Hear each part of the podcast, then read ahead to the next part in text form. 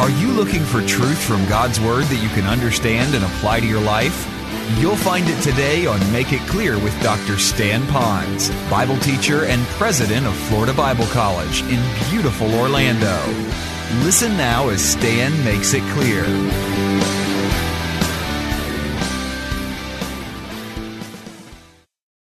A lot of our problems that we have in conflict with others is because we try to resolve it through manipulation and intimidation and instead of praying. But there's also a second part to that. Look at the verse. It goes on to say this. It says, you ask and you still don't receive because you ask with the wrong motives, that you may spend it on your own pleasures. Maybe you don't get it is because the Lord is saying you're asking because it's something that's going to make you feel good. It's all about you, that you become the center of this thing here. And God says, wait a minute, I want to remind you again, it's all about me, meaning God, not about you. And so now it's not only praying, it means that you have to pray with the right motive. So those are the basic reasons. So really, if we look at this, the reason we have these problems is because we look more to other people than to look to God. We look more to other people to help us, our mate, to take care of the problems. Or it's our mate's fault why we have the problems. Instead of just going to the Lord and saying, Lord, I need you to help me right now. Would you get me through this at this particular time? So I think that's really where the issue is. If you didn't get anything that I said from this message today, if you could only get this, the real conflict that we have, that we're now involved, embroiled in an argument with others, is more indicative of a conflict that we have with God than we do with that other person. Now that's what you want to take to the bank. So when you're having this issue, the first issue you want to do is say, Lord, are you and I at opposite ends on this? Am I doing it your way? Is this about you? Am I having a conflict with you? Am I um, needing that thing to fulfill a need in my life that I neglected to go to you to meet? Do I have to feel important so it's more about pride rather than making you, but instead it's you at the center of the attention? So see if some of this is revolving around a lack of intimacy. So when I start arguing, I have to remind myself, wait a minute, whoa, whoa, whoa, whoa. Is it Carol? No. Is it me? Yeah, but is it really me and God? That's really where the root is. And if you will, you can look at this passage because it kind of speaks to that whole thing again about our issue with it. Look at verses four through six and follow along carefully. It says, adulterers and adulteresses, do you not know that friendship with the world is enmity with God? When it talks about friendship of the world, there's a lot more behind it than just being a friend of someone that's in the world, like a neighbor who's unsaved. When you look at friendship of the world, it would be the world value system. We'll call it a secular worldview.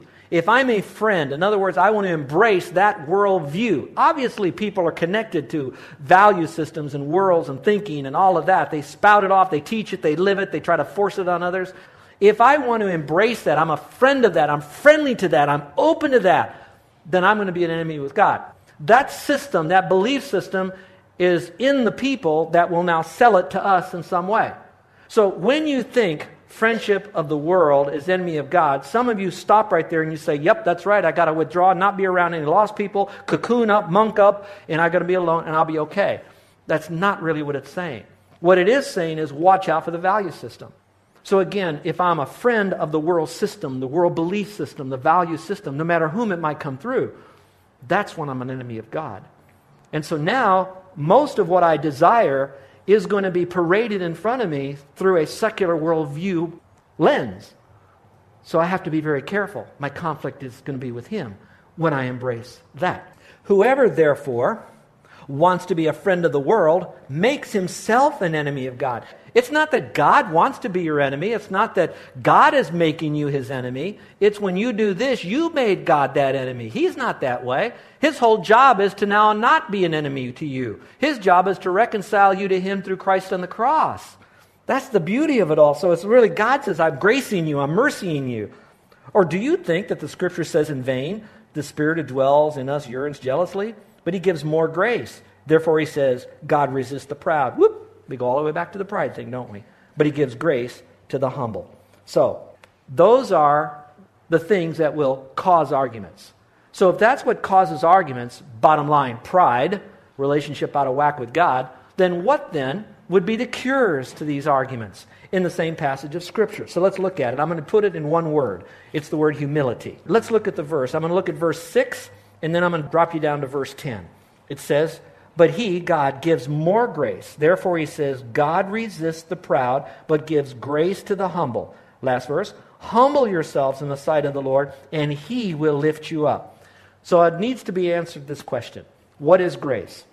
Well, I know that I'm saved by grace, but I'm also kept saved by his grace. I am taught by his grace. I am disciplined by his grace, because at the epicenter of my relationship with him is grace. So grace is the power to do the things that I ought to do found in Scripture. In this passage, it says that if I have pride, that that means I lack humility.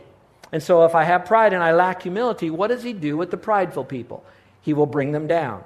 What does he do with the humble people? He lifts them up. Jesus said, if any man serves me, him will my Father honor. So God will lift up. But now, between the pride and the lifting up over here, the bringing down and the lifting up, is the grace. Now, grace comes when we own our pride, give it up to God, then he cleanses us, then the grace comes, and now we have the power to do what we ought to do. You need to not only mark this down, but memorize this. Ooh, memorize. Ooh, that's hard.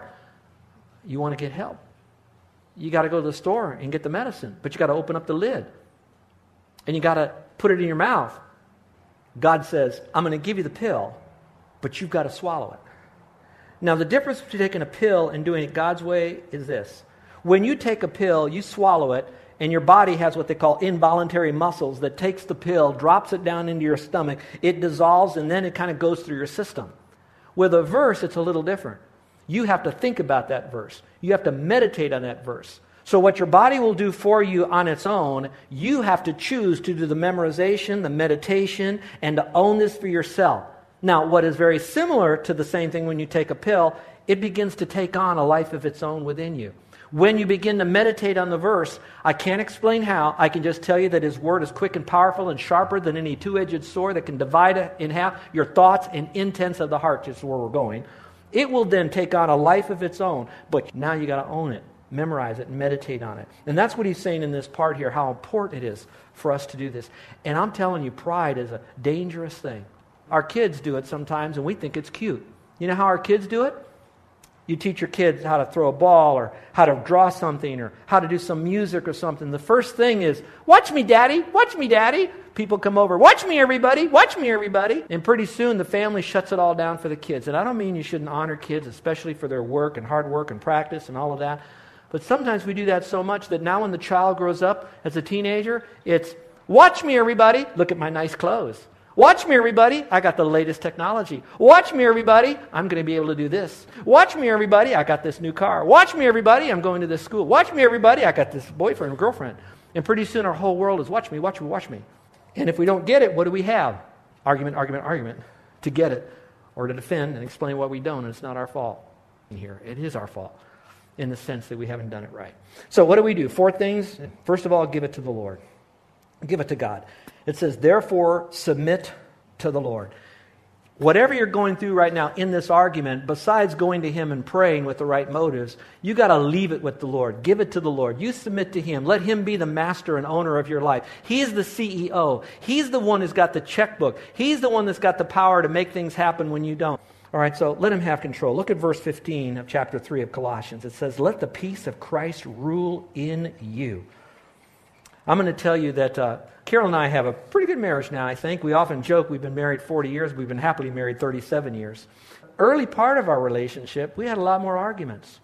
It wasn't until we grew in the Lord and we decided to say, we've got to go back to the Bible.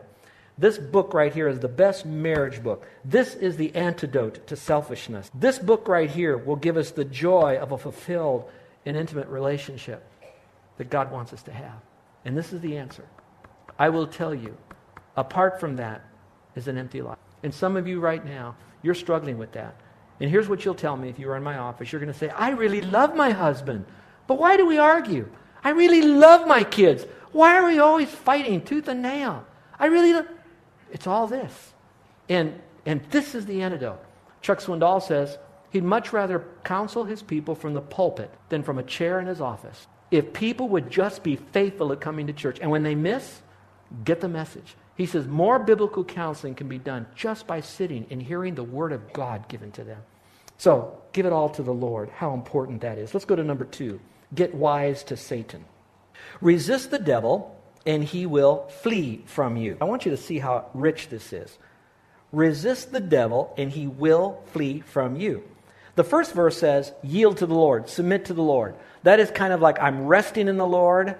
I'm giving it all to the Lord. Now what you're doing, you're resisting Satan, so you're getting defensive. You realize that the enemy in that argument is not really your mate, your parents, your kids, your brothers and sisters, the people at work. The real enemy is Satan, and Satan is going to try to do everything he can to bring you down so you won't have that intimacy with the Lord, because it's all about Satan now and not about you and the Lord.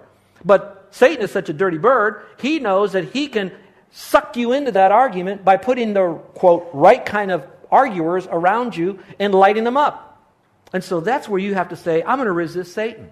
How do you do that again? When Jesus was tempted by Satan himself three times, and by the way, I have to tell you, he had fasted. So physically, Jesus was without food as a human. I know he's God, but the human part of him hadn't eaten, hadn't drunken anything. Well, Jesus was kind of going through a physical downtime. And that's when Satan comes along as a model for us, that when we have a physical downtime, we still do the same thing. Our power is not in our strength of health and sleeping and eating right, although that is good to do. It is going to be found in quoting Scripture back to Satan. That's the cure. So let's look here at the verse.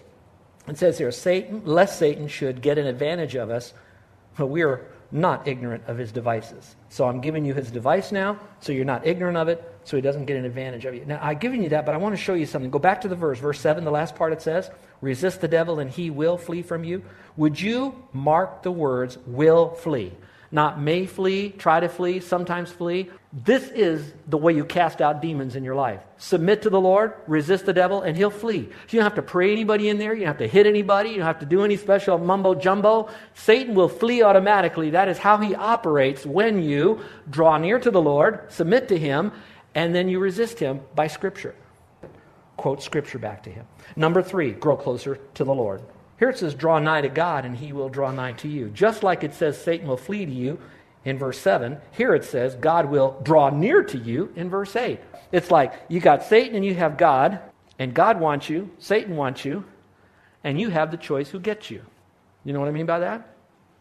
And so all of a sudden you can say, all right, I'm going to draw nigh to the Lord. I'm going to submit to him. I'm going to resist Satan by quoting Scripture. And what happens? Pew! Satan's gone. And I'm close to the Lord. And that goes all the way back to our intimacy with the Lord fuels our outreach for the Lord. And it comes by drawing close to the Lord. How do you draw close to the Lord? I, basically, it means getting into the Word. When you see sin in your life, you confess that sin. You deal with it right then. You get involved in church. You don't forsake the assembling of yourselves together like the manner of some is. You really think twice and carefully when you have a time not to be there to make sure, is this really of God or not? Is this something that's good but not great? I'm not here to judge you, and I'm not thinking anything evil of anybody. I'm just saying for you to really count the cost. How about your time in prayer? Do you have concentrated time? Do you have a midweek time with God? Sometimes you need that midweek time, that hump time in the middle of the week to get going for. I don't know, but it's a time where you and the Lord, internally and externally, are drawn close to him. Well, let's go to number four now. Keep your thoughts on him. That's how you draw close. Number four, be willing to ask forgiveness. In verse eight and nine, it says, cleanse your hands, purify your hearts, let your laughter be turned to mourning and your joy to gloom.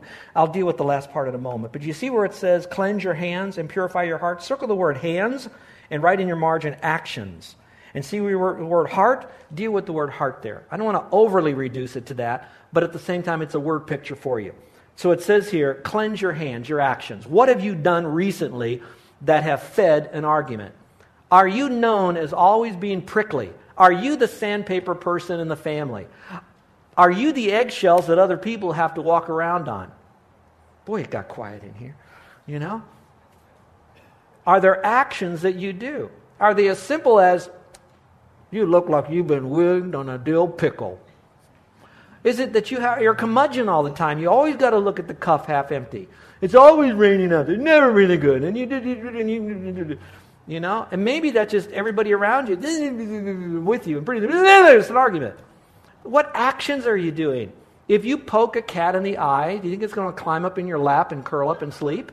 Of course it's not going to do that. I don't know where you are, but what words, what actions, what tone, what timing are you doing that's inciting the other person or persons to riot?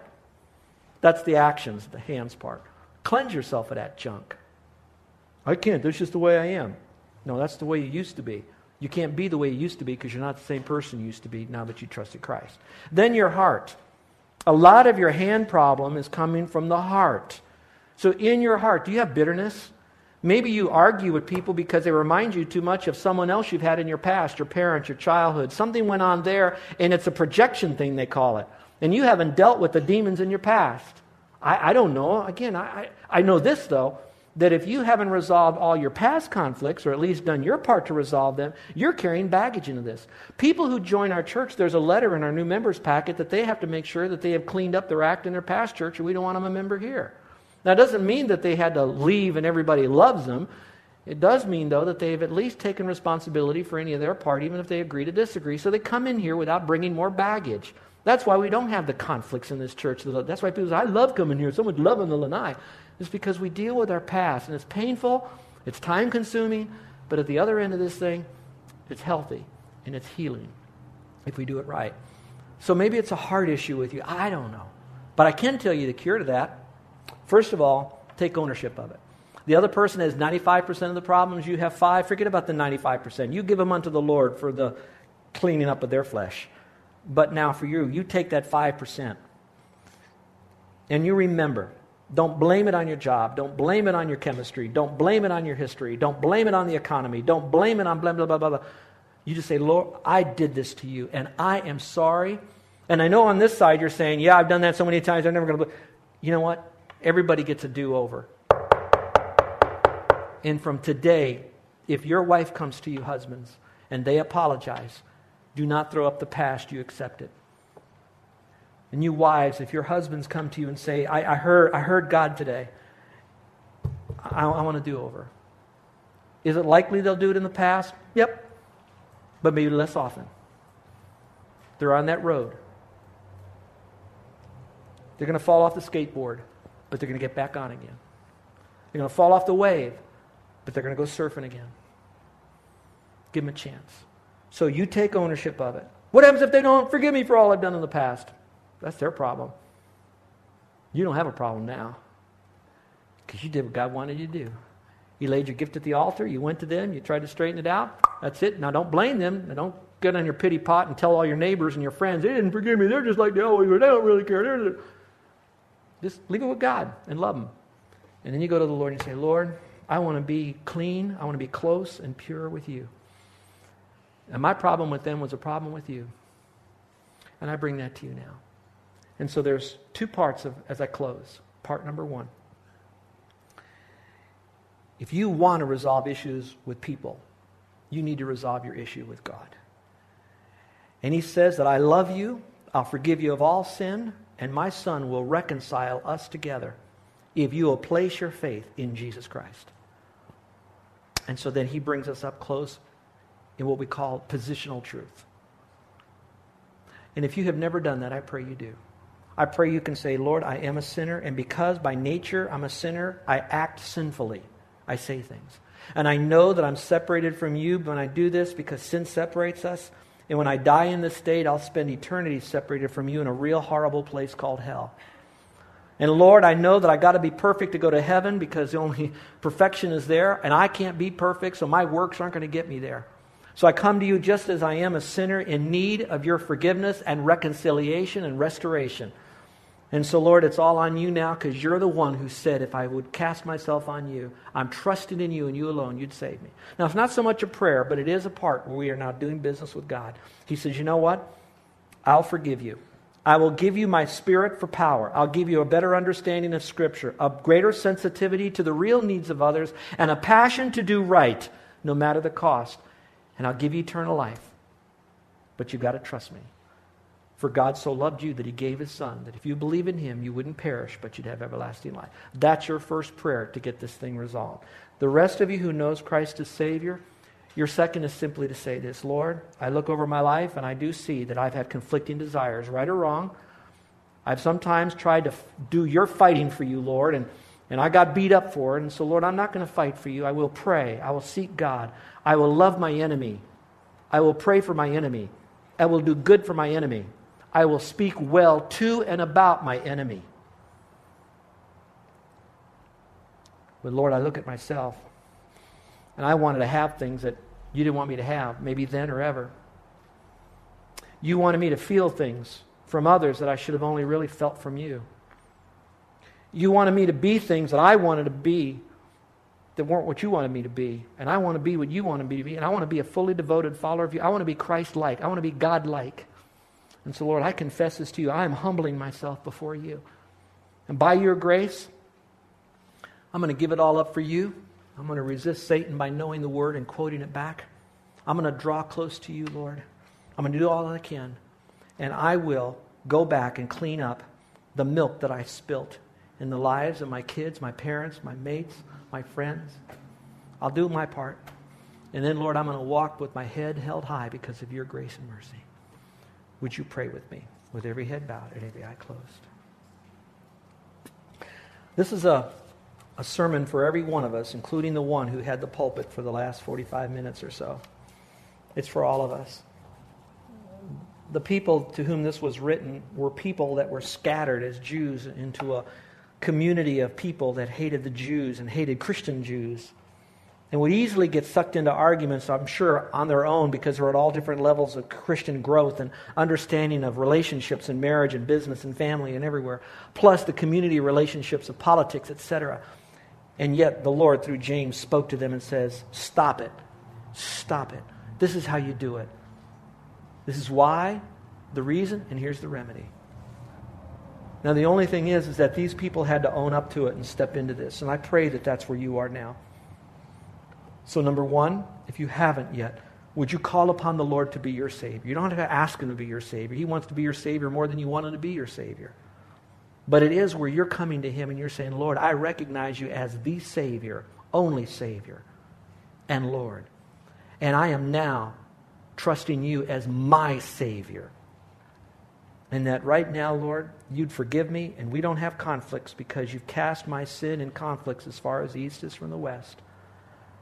But at the same time, Lord, I want to get rid of this bitterness and greed and issues inside of me that causes me not to love others and argue about the littlest things at times and fight for stuff and my rights and all that. Lord, I want you to help me now. I want to do it for me. I want to do it because my kids need to see another mother, another father. My mate needs to see it. Lord, I'm not asking you to change my wife. I'm asking you to change my wife's husband, me. Help me. So first, how many here that would you'd like for me to pray for you because you are fully trusting Christ alone to be your Savior? And you'd like for me to pray for you because you now know you're reconciled to Almighty God. You are not in Satan's family. You are in God's family. And you want me to pray for you. But now for the rest of you, is there anyone that, in a state of humility, say, Pastor, would you pray for me?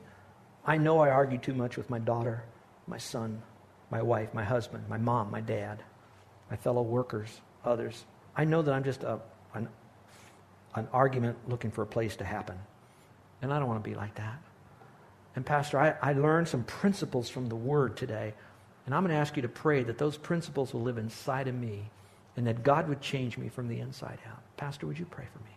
But if you're still wrestling with Him on this thing, if you still got some deep-seated issues, and you need to talk to someone, if you're a woman, you can talk to my sweet wife. If you're a guy, you want to talk to me, family, whatever. We're here to help you. We've given our life.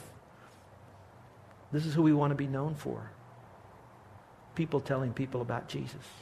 Our gracious Heavenly Father, I thank you for your word. And this was so convicting today because I tend to be a fighter and not a lover at times. And I don't want to do that. And so, Lord, help all of us. We're all on this journey, but praise God there's hope. Praise God that through humility there is grace and grace again and more grace.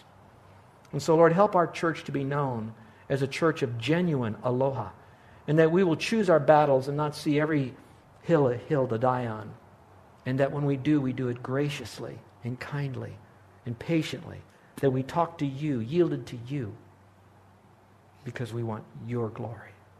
Now, Father, we love you. In Jesus' name, amen. You're listening to Make It Clear with the teaching of Doctor Stan Ponz, founder of Make It Clear Ministries and president of Florida Bible College in beautiful Orlando, Florida. Make It Clear is dedicated to taking the Word of God with clarity into every person's world. It is the support of listeners like you who make the ministry of Make It Clear possible. You can provide your tax-deductible gift to Make It Clear online by going to make it clear dot org. Or you can mail your gift to Make It Clear, P O. Box six zero seven nine zero one, Orlando, Florida, three two eight six zero. Thank you for helping us Make It Clear. If you would like to have Doctor Ponz speak at your church or event, please send us an email at tell me more at make it clear dot org. Thank you, and remember to Make It Clear.